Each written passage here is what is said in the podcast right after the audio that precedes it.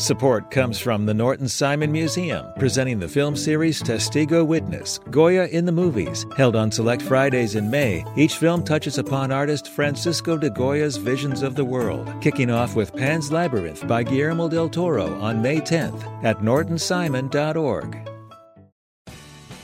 You have the chance to win a spring super sweeps from LAist. Donate $60 for one entry to win a brand new Lexus or $25,000 in cash. Check out all the other prizes too when you donate now at laist.com/sweeps. From the historic Orpheum Theater in downtown Los Angeles, this is the 21st Annual Film Week Academy Awards preview.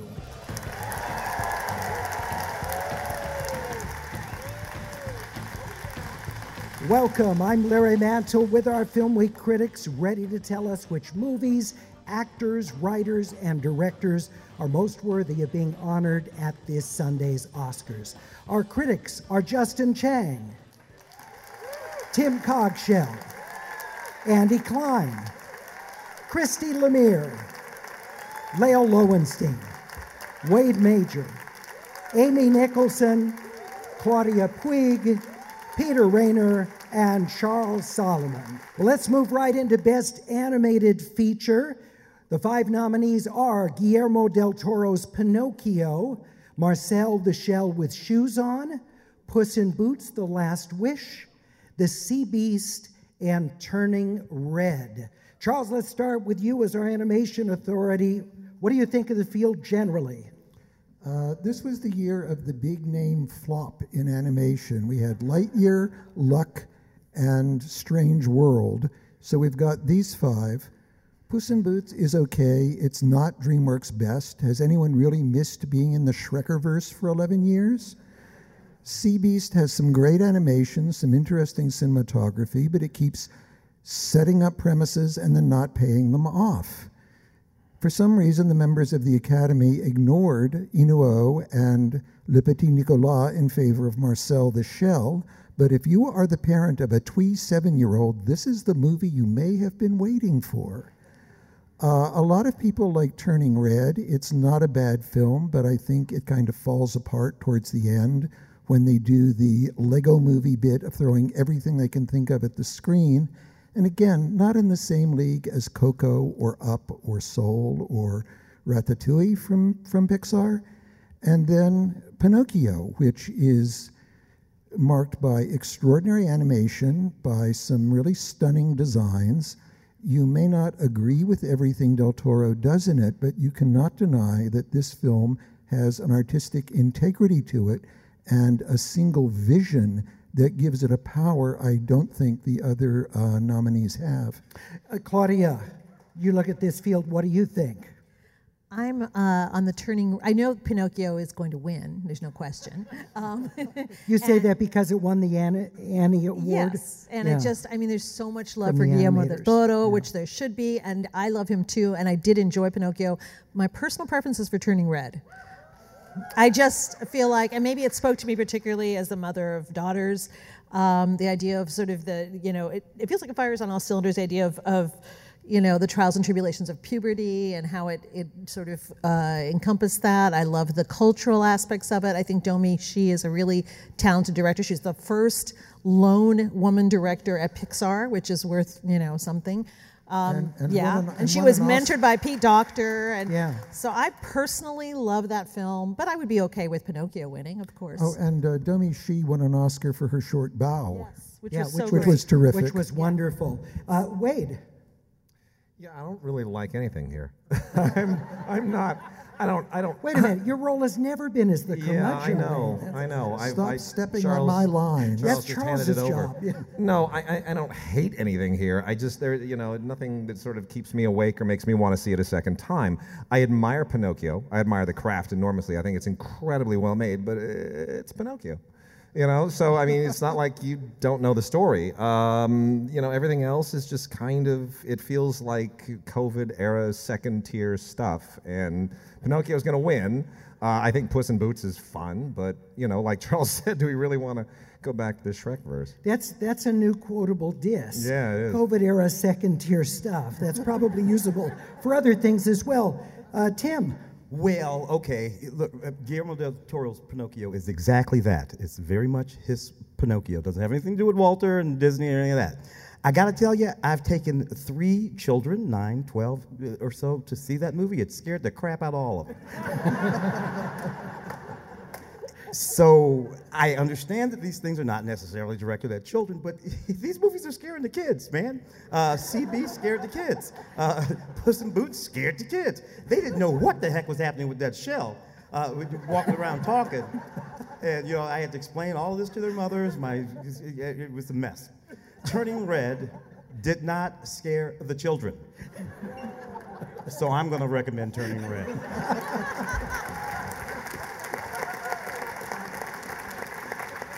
Lael.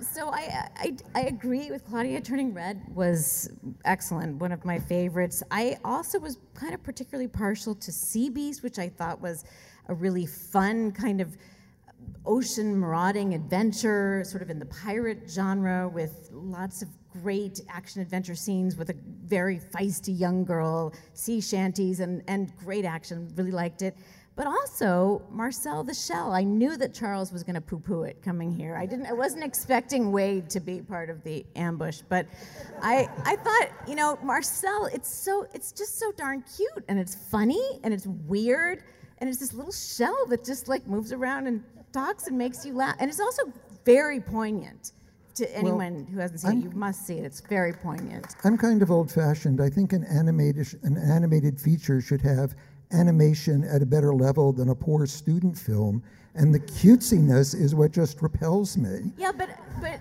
but to push a genre beyond its boundaries is in itself worthy of, if not awarding, at least some sort of recognition. Leo, right? you got the last right? word. We, we have to move to the next category. First of all, let's take a vote by applause.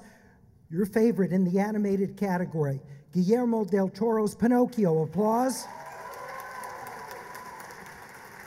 Marcel the Shell with shoes on.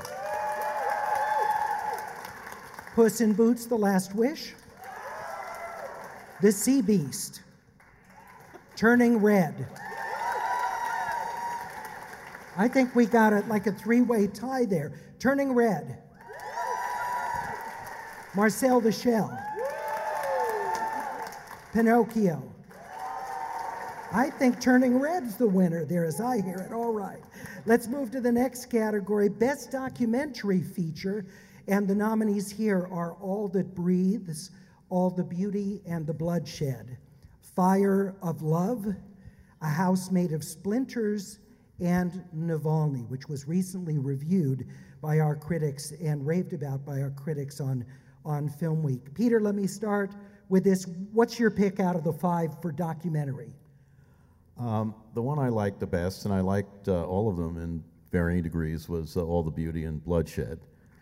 I, I think it's it's an it's a strange movie because I think it started out uh, as a um, an analysis of, of this woman, you know, uh, who's trying to, you know, her, her, amazing life, but but it's also an indictment of the Sackler family and opioids, and so the movie is a little bit of a, of a hybrid, I think, and to some extent it's unwieldy because of that.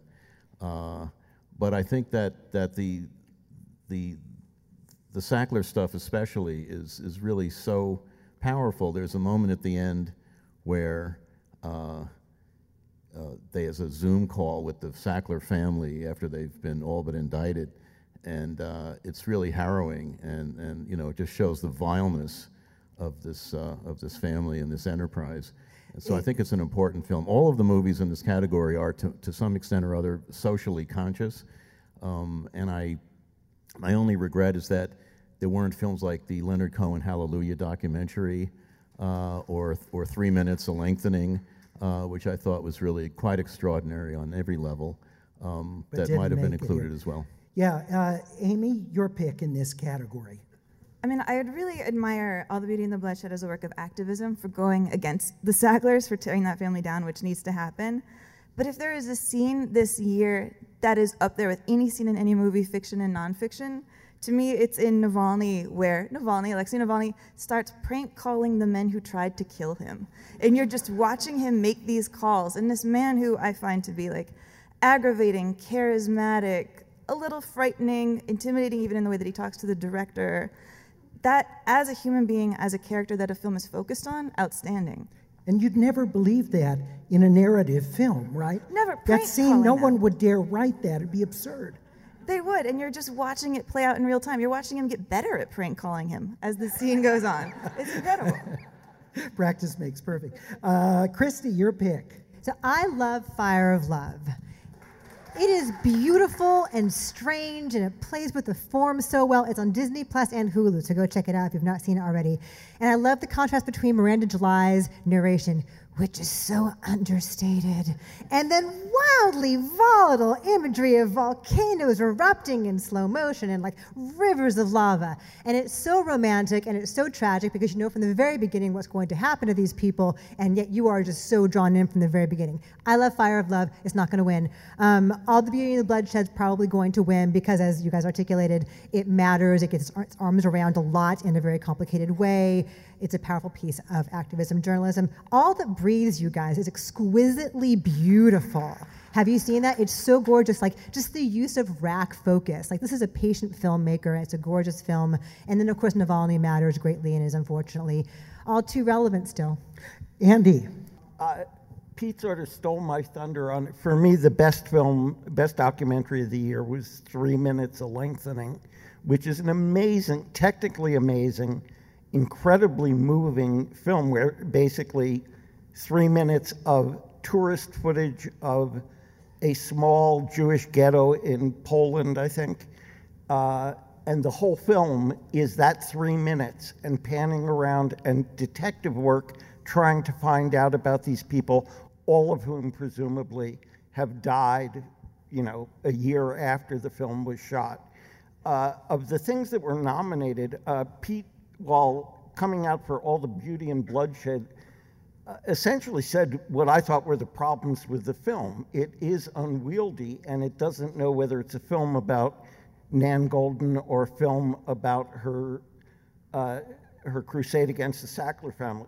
By far, my favorite was Navalny.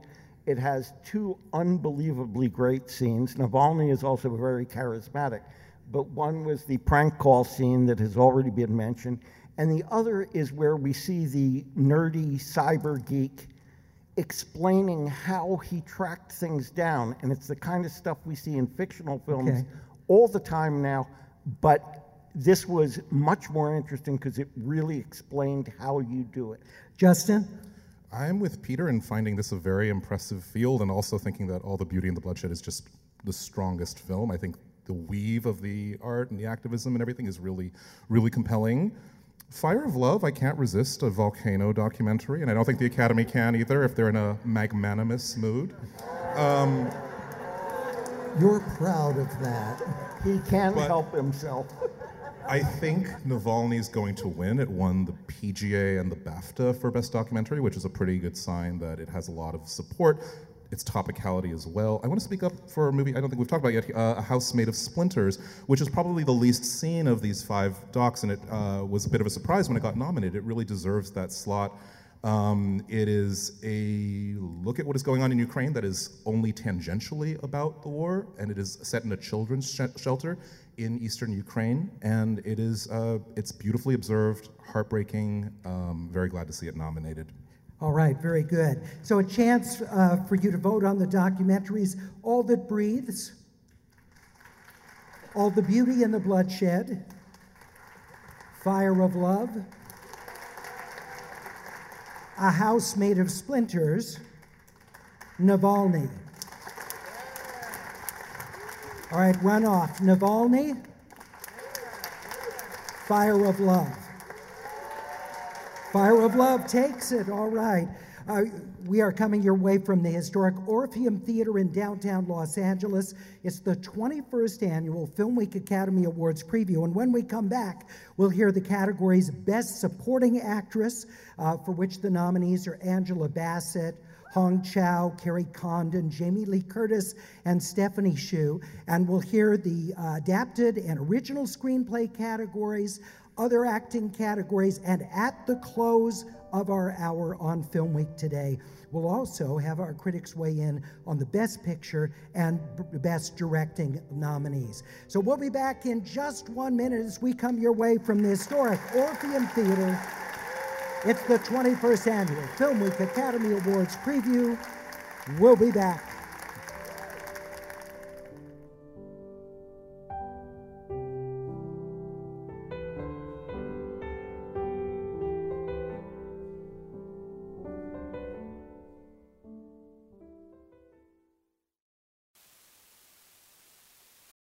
Support for LAS comes from Latino Theater Company at the Los Angeles Theater Center, presenting the world premiere of Ghost Waltz by Oliver Mayer, a bold original recovery of Juventino Rosas, one of Mexico's most significant composers. Follow Rosas from his father's early death to his friendship with ragtime genius Scott Joplin, now on stage through June 2nd. Tickets and information at latinotheaterco.org.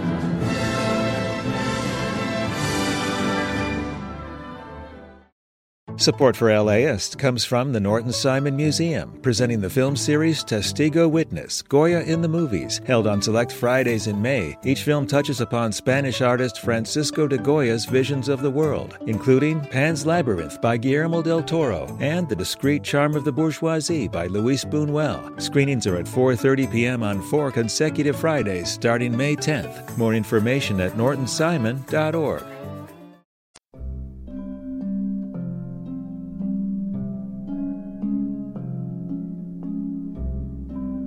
Welcome back to the Orpheum Theater in downtown Los Angeles for the 21st Annual Film Week Academy Awards preview.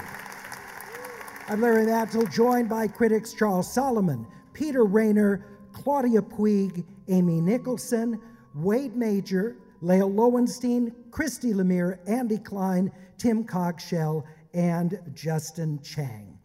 All right, let's uh, go to our next category Best Supporting Actress. And the nominees are Angela Bassett for Black Panther Wakanda Forever, Hong Chau for The Whale, Kerry Condon, The Banshees of Inisherin, Jamie Lee Curtis, Everything Everywhere All at Once, and her castmate from Everything Everywhere, Stephanie Hsu. Tim, quickly, which one here? Uh, for me, it's going to be Jamie Lee Curtis. Miss Curtis is just doing a wonderful thing and everything, everywhere, all at once. She just she just hangs all out there. She doesn't care what she looks like. She doesn't care. She puts on that wire and she bounces around, and she's just absolutely extraordinary. I love Miss Bassett. Uh, in Black Panther: Wakanda Forever, it's a very powerful and moving performance that you know harkens to many many things there. But no, Jamie Lee, go Jamie Joe. All right, Wade. yeah, I don't really like any of these movies. Uh, you are the curmudgeon this Who year. took our the, Wade the, away? The, the, question, the question is are you, are you part of the problem or are you part of the solution? Like, are you part of what's annoying me or are you rescuing me from what's annoying me? So, it, there, Angela Bassett rescues me in that movie. I think she's probably going to win. Um, that's more a career award. But for me personally, Kerry Condon, every time she showed up, I, I just wanted the movie to stop and just focus on her. Yeah, she's So I would pick Kerry Condon. All right, uh, Claudia. For me, it's between Kerry Condon and Hong Chau. Um, I feel like Hong Chau had a really hard role because she has to be opposite this amazing performance, this huge performance um, by Brendan Fraser. So I, I really sort of ap- appreciated what she was able to do in a very tamped down kind of role. But I also think Kerry Condon had so much subtlety and nuance. So um, and this is the most culturally diverse category of all of them, which I, I love. That is, it hasn't been a very diverse year in terms of the Oscars, but this is a, a great one. I'd kind of be happy to see anybody of, of, in this category win. Charles. Uh, but I like Hong Chau. She actually rose above the still a play speechifying uh, that everyone else is doing in that movie and was a believable character. All right, and Lael. Well, if you saw it, I don't think there's a more memorable supporting actress performance than that of Dolly DeLeon in Triangle of Sadness. I really wish that she was nominated. It's, I think it's just a tremendous, tremendous performance of those nominated. However, I think Jamie Lee Curtis is going to get it because Hollywood loves a, a uh, legacy, and she certainly is that. And it's a great performance, and she's done a career of great work. Also Angela Bassett, uh, but I think it's going to break for Jamie Lee Curtis. All right. Let's take a vote uh, of our attendees at the Orpheum. Angela Bassett. Hong Chau in The Whale. Kerry Condon. Jamie Lee Curtis. Stephanie Hsu. That's a three-way tie. I wish I had time to break it, but all right. The great performances in, in that category. Um, we move to Best Adapted Screenplay, where the nominees are All Quiet on the Western Front, written by Edward Berger, Leslie Patterson, and Ian Stokell. Glass Onion or Knives Out Mystery from Rian Johnson. Living Kazuo Ishiguro. Uh, Top Gun Maverick, Ehren Kruger and Eric Warren Singer, and Christopher McQuarrie, story by Peter Craig and Justin Marks. Women Talking, Sarah Polley. Andy, your pick in this category. Uh, frankly, uh, my favorite adaptation was a film called After Yang that nobody saw, and I really wish that it got nominated. Of what we have here, I think it's a really weak field. Uh, Living is not as good as Make the your Kurosawa. pick, Andy, sorry. Okay, okay, sorry. I, 15 I'll be seconds. transgressive and say Top Gun Maverick. Oh, okay. Top Gun Maverick for Best Adapted. Uh, Amy. I want this to go to women talking, and I think it will, but I do want to talk about Top Gun Maverick because I just think it's so. I do think it's interesting how this movie wrestles with nostalgia in a way by saying Maverick was never a great dude. All of Top Gun was saying that Maverick should, shouldn't be trusted to lead this squadron, and here this movie tries to make sure you make that point. But it also imagines that 30 years later, young pilots are still sitting around in a bar playing Great Balls of Fire mournfully. I don't know what that was about. All right. Christy. Women Talking should win. I think it will win. Uh, Sarah Polley takes an intimate, small story and makes it feel big and emotions and makes it feel cinematic, and everyone gets a great moment in it. The way she plays with time is interesting. Um, that's going to win. All right. And uh, Justin. I think women talking should win as well. I think this movie, you know, you describe this movie, it's it's them talking. How do you make that compelling? And it's an interesting exercise in that. This is the one. This is the shortest of the Best Picture nominees, and it's the only one that I actually wish were longer because it's such a disciplined, rigorous adaptation of Miriam Toews' novel, um, which is very well worth reading. I actually think All Quiet on the Western Front is going to win this um, because it has a lot of momentum for international feature, but in other categories as well. Uh, despite being, I think the script is one of the weaker things about the movie. The things that were added to it were not uh, essential. All right. Peter. Justin, you didn't think that All Quiet on the Western Front should be longer? No. um, I would say uh, the aptly named Women Talking. Uh, I think it's it's an example of how dialogue can itself be action, if you know what I mean. That that there's a kind of muscularity and and and power to the the the, the back and forth and the the arguments and the speech and the speechifying that I think is is very powerful and and cinematic. All right. Uh, for the audience, your pick Best Adapted Screenplay All Quiet on the Western Front. Glass Onion, Knives Out Mystery. Living. Top Gun Maverick. Women Talking. Women Talking it is. All right. Uh, let's see. Our next category Best Original Screenplay. And here the nominees are The Banshees of Inisherin from Martin McDonagh, who also directed Everything Everywhere All at Once. Again, it's the two directors, Daniel Kwan and Daniel Scheinert. The Fabelmans, screenplay by Steven Spielberg and Tony Kushner. Tar, the director again, Todd Field. And the same with Triangle of Sadness. The director is the writer, Ruben Estlund. Best original screenplay, Lael.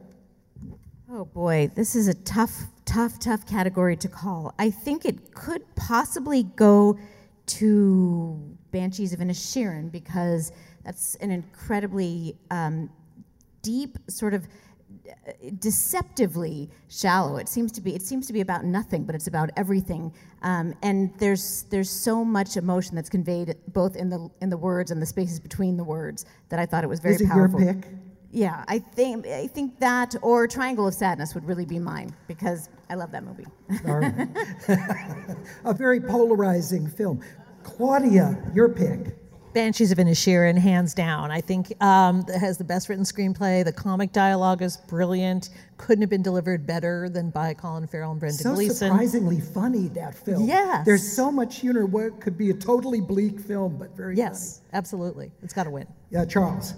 I can see The Devil's Conducts Prada being nominated for most screenplay, but not best, because for a film that spends so much time telling us how smart it is, it's full of mistakes. Like Leonard Bernstein died in 1990. So Blanchett's character is either 20 years older than they play her, or this is a period piece set in 2000 and nobody notices. Or she's telling a story which isn't true to advance Yes, her reputation. My, my picture, my pick would be Banshees, which I thought was I didn't expect to like and loved. Tim. Well, all of these all of these screenplays uh, have a problem. None of them stick the landing per se. Um, um, but the one that I that I think spoke to me the most was talking about a thing that I cared about the most is everything everywhere all at once. Uh, that's that's the one that gets me almost all the way there. All of the other ones have moments where I say no, no, I don't believe that at all. All right, Wade. I, I liked one of these. Yay! Uh, yeah.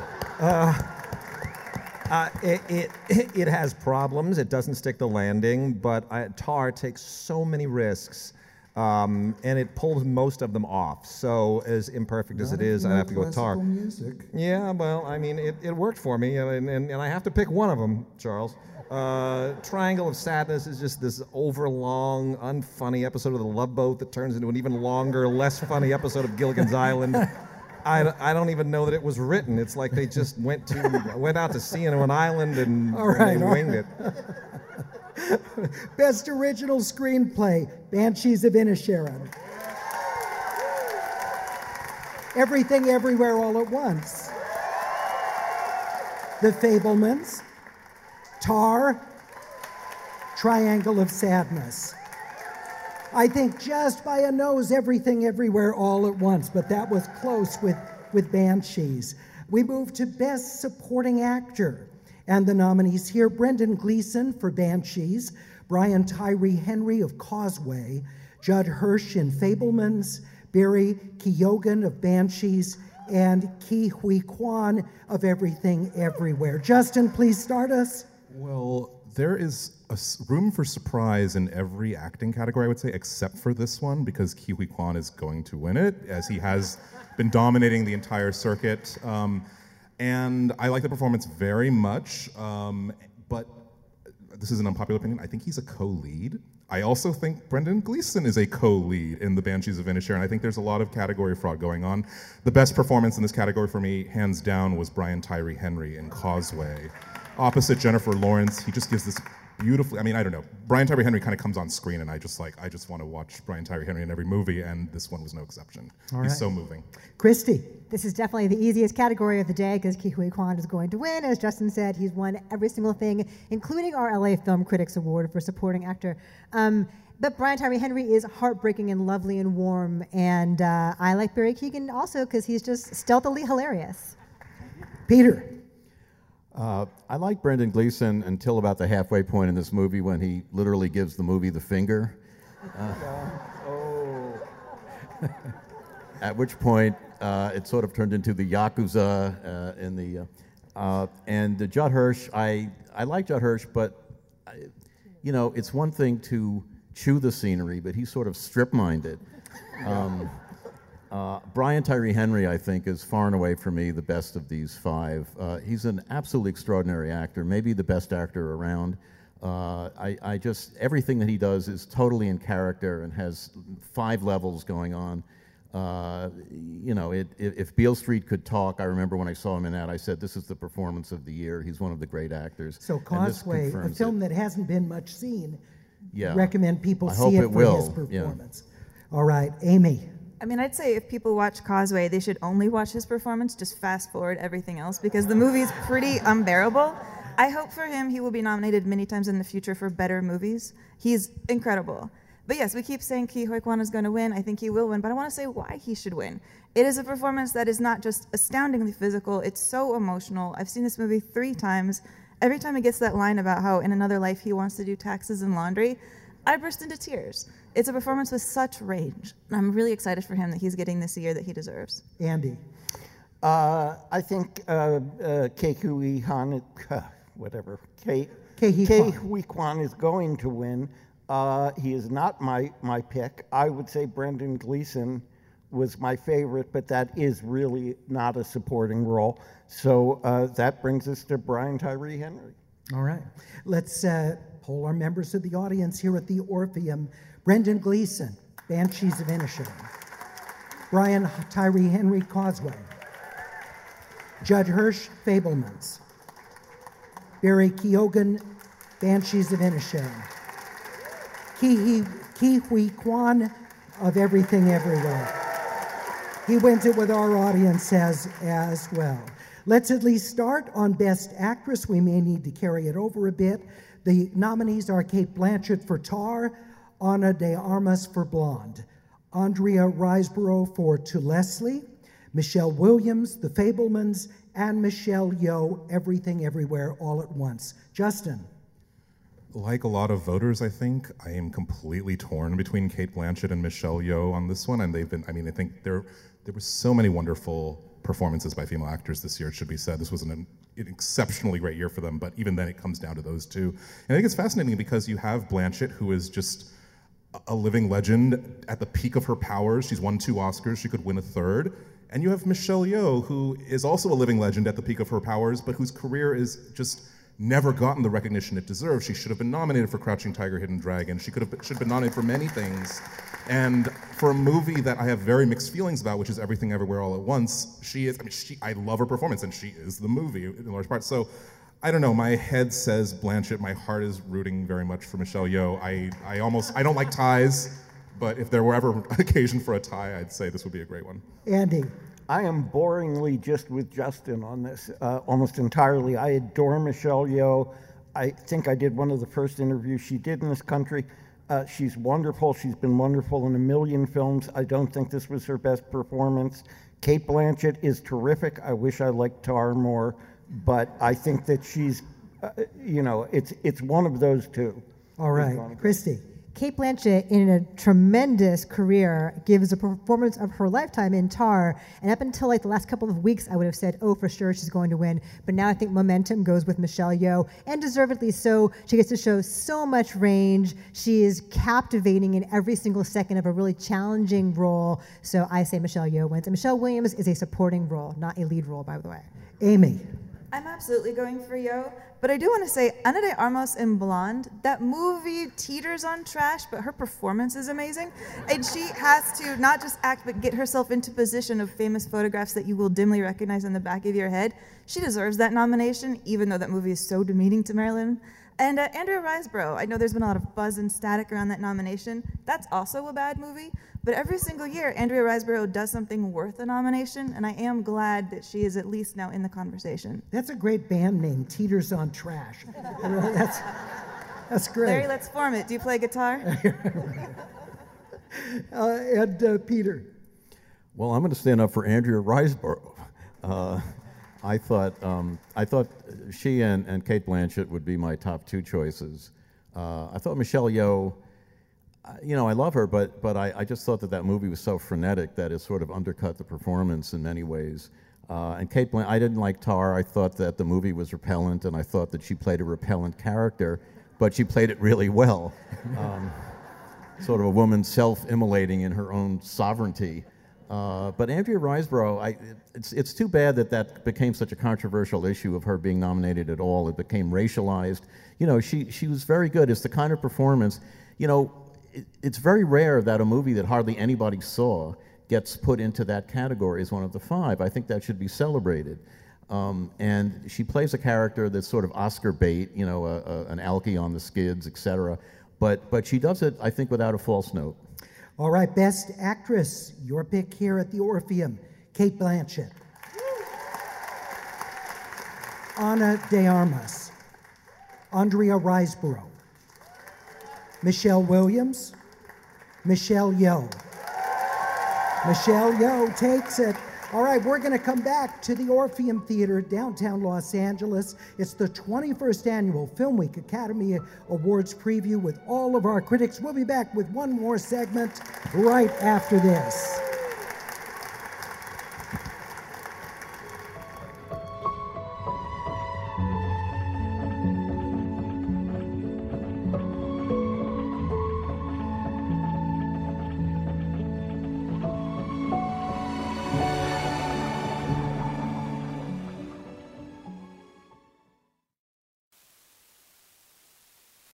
Support for LAist comes from Latino Theater Company at the Los Angeles Theater Center, presenting the world premiere of Mix Mix, the Filipino adventures of a German Jewish boy by Boni B. Alvarez. Inspired by true events from the life of Ralph Price. After escaping Nazi Germany, a newfound tropical refuge in the Philippines is upended when Japan invades the islands. On stage through June 16th. Tickets and information at latinotheaterco.org.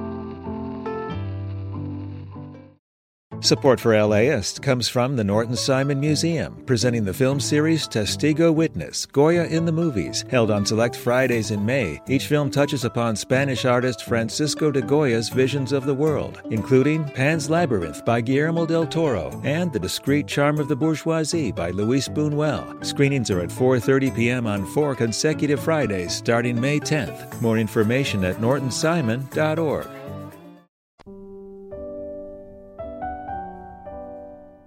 Welcome back to our 21st annual Film Week Academy Awards preview from the historic Orpheum Theater in downtown Los Angeles. I'm Larry Mantle with critics Amy Nicholson, Wade Major, Lael Lowenstein, Peter Rainer, Andy Klein, Claudia Puig, Christy Lemire, Justin Chang, Charles Solomon, and Tim Cogshell. The Best Actor category features Austin Butler from Elvis, Colin Farrell in The Banshees of Inisherin, Brendan Fraser, The Whale, Paul Mescal in After Sun, and Bill Nighy in Living. Tim, please start us on Best Actor. Absolutely. Austin Butler, young man, played all those Elvises so fat, skinny, old, young. He knocked them all out real good. Excellent, excellent. He's a young. He's a young guy. He'll win an Oscar sometime in the future. He'll be okay this year. Colin is wonderful in that movie, but you know he was even better as the Penguin in the Batman.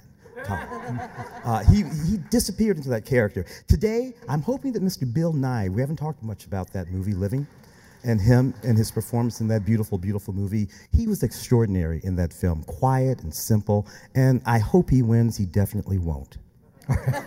Lael. Um, gosh, I too would love for Bill Nighy to win. I love that performance. It was tender, it was aching, it was funny, it was so restrained, it was it was perfect. But you're right, he won't win.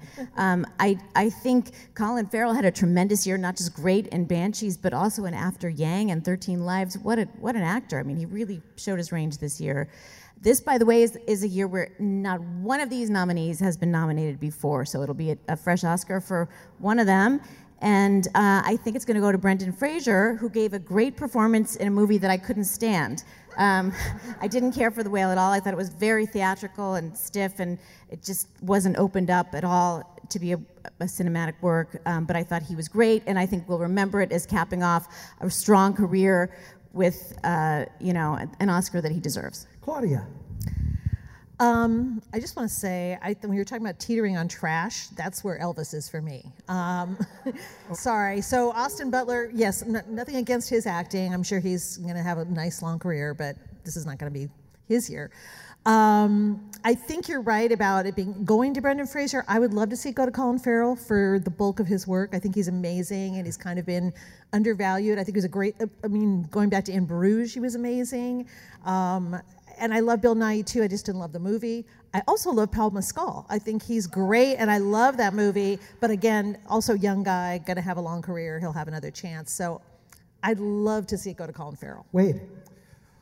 Bill Nighy is a, gives a clinic in acting. Everything that is great about that performance happens when he's not saying a word. It just lives in his eyes, in his faces, in, in his, his body language. It's, it's a miracle of a performance, and he's not going to win. Uh, Colin Farrell has been one of our best, most un, unappreciated actors for so long. I think, you know, even though I don't like the film particularly, he's amazing in it. And I wouldn't be sad to see him win. However, I think Austin Butler, our, our colleague Ray Green always says, it's not the best acting that wins, it's the most acting.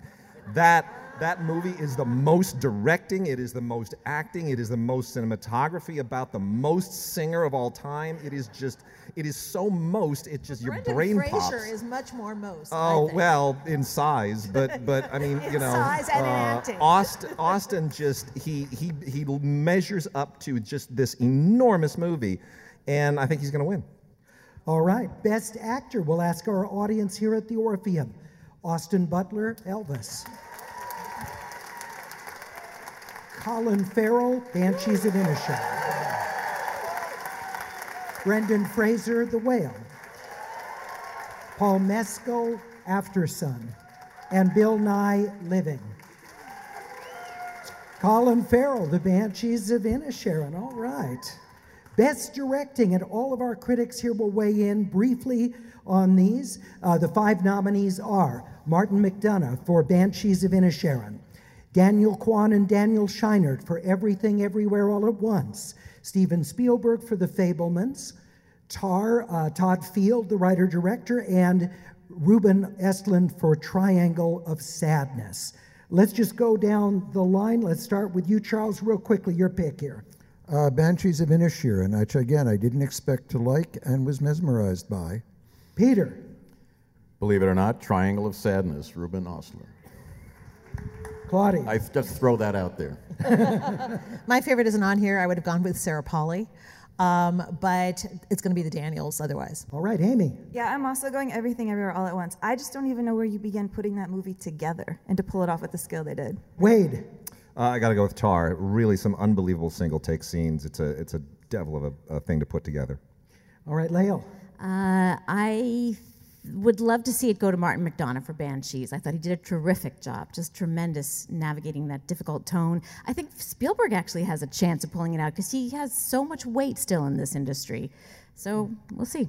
Christy. The Daniels are on such a roll, they will not be denied. They have won like everything you can possibly win everywhere all at once. So uh, they're the ones to beat.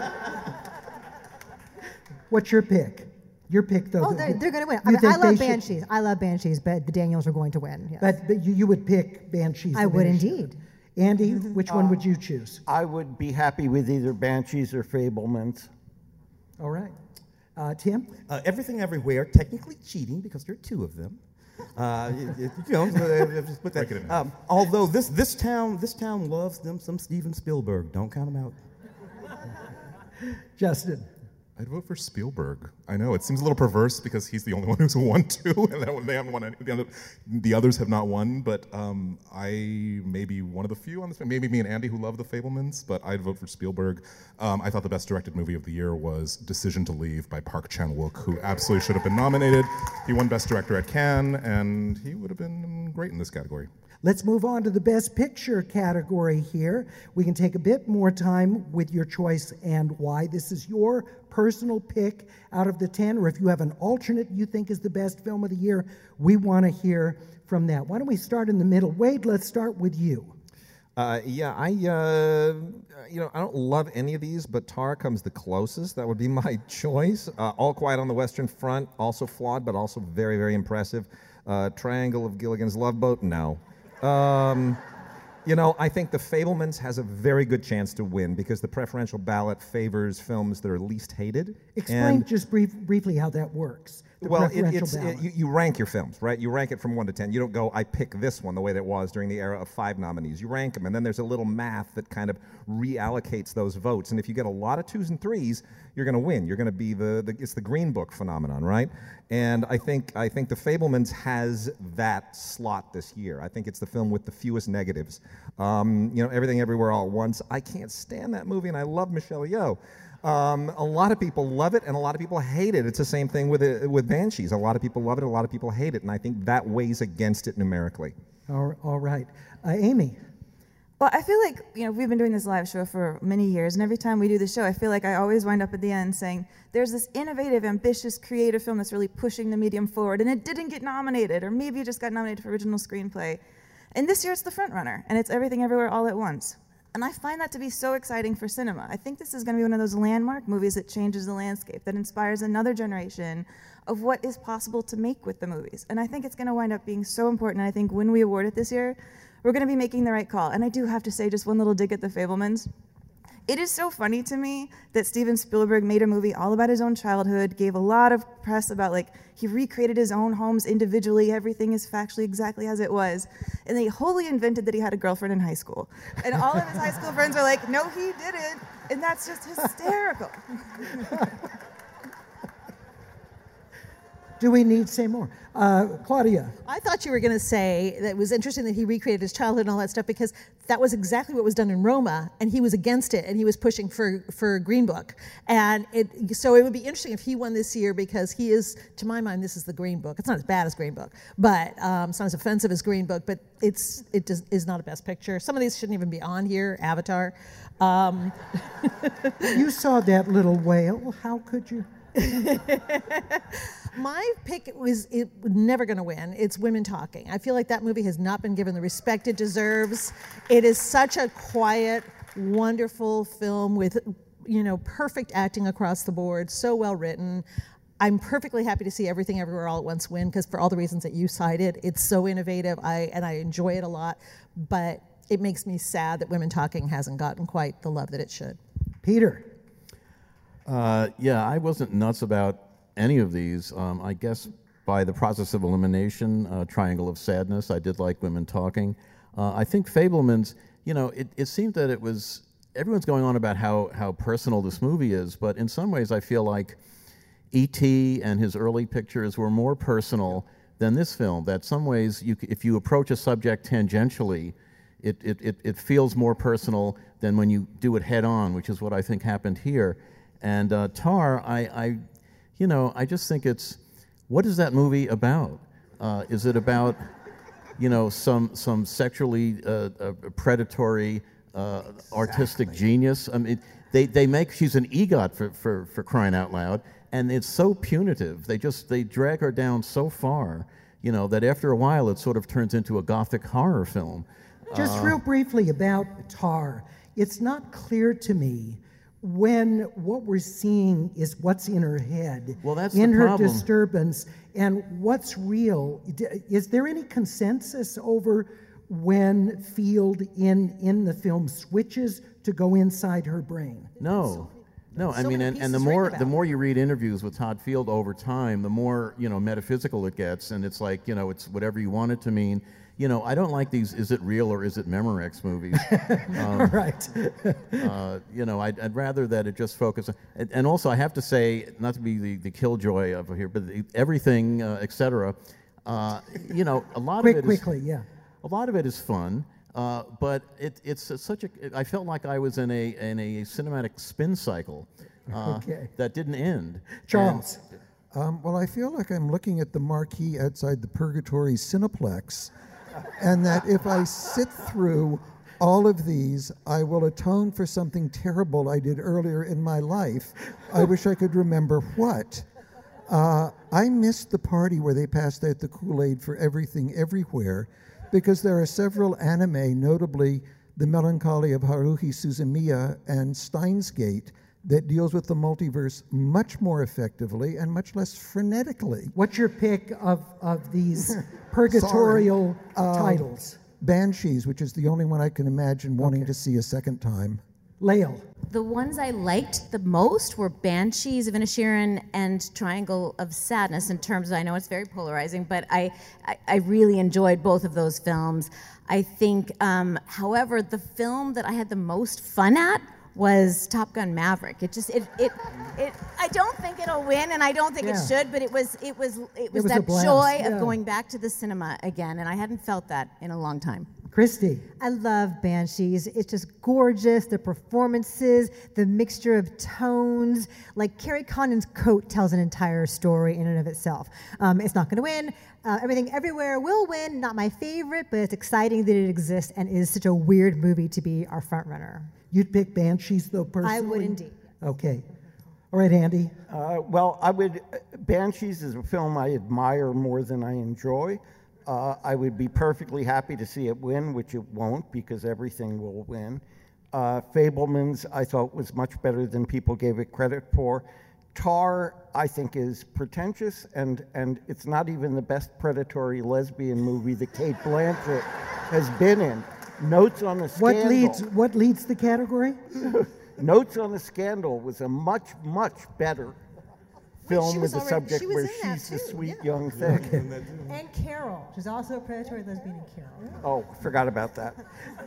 Tim. Yeah, yeah uh, look, of these of, of the films here, Top Gun, Maverick, and Women Talking. Uh, Top Gun, Maverick, because it's uh, that entertaining and that many people have seen it and just love it. Women Talking, it's that hitty, that much gravitas. I happen to have gone to the NAACP Awards a couple of weeks ago, where Black Panther, Wakanda, and uh, Woman King and Till were all nominated. Now, given given the films that are here, I can cluck three or four of those off right away and, and get those films in these categories.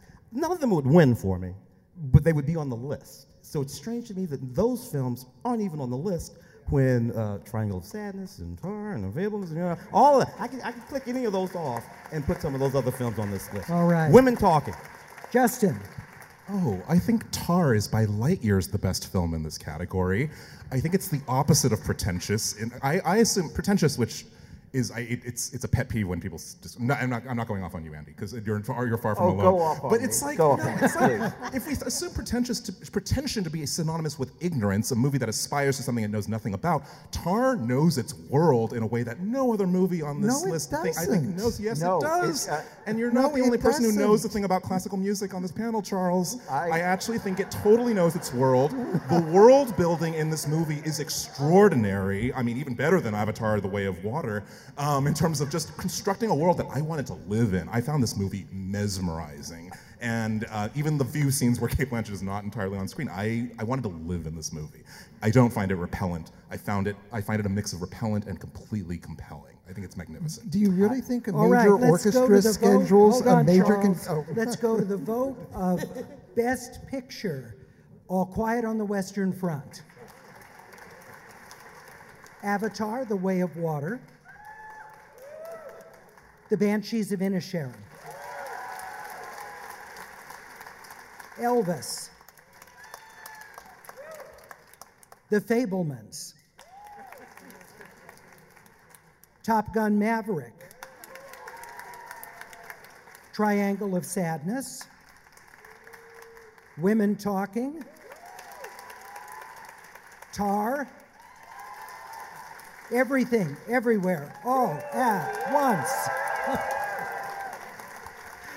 Thank you so much for joining us for the 21st Annual Filmweek Academy Awards preview. Charles Solomon, Peter Rainer, Claudia Puig, Amy Nicholson, Wade Major, Lael Lowenstein, Christy Lemire, Andy Klein, Tim Cogshell, and Justin Chang. Thank you so much from all of us at the Orpheum Theater in downtown Los Angeles. We look forward to you joining us next year at this time for the 22nd version of the event.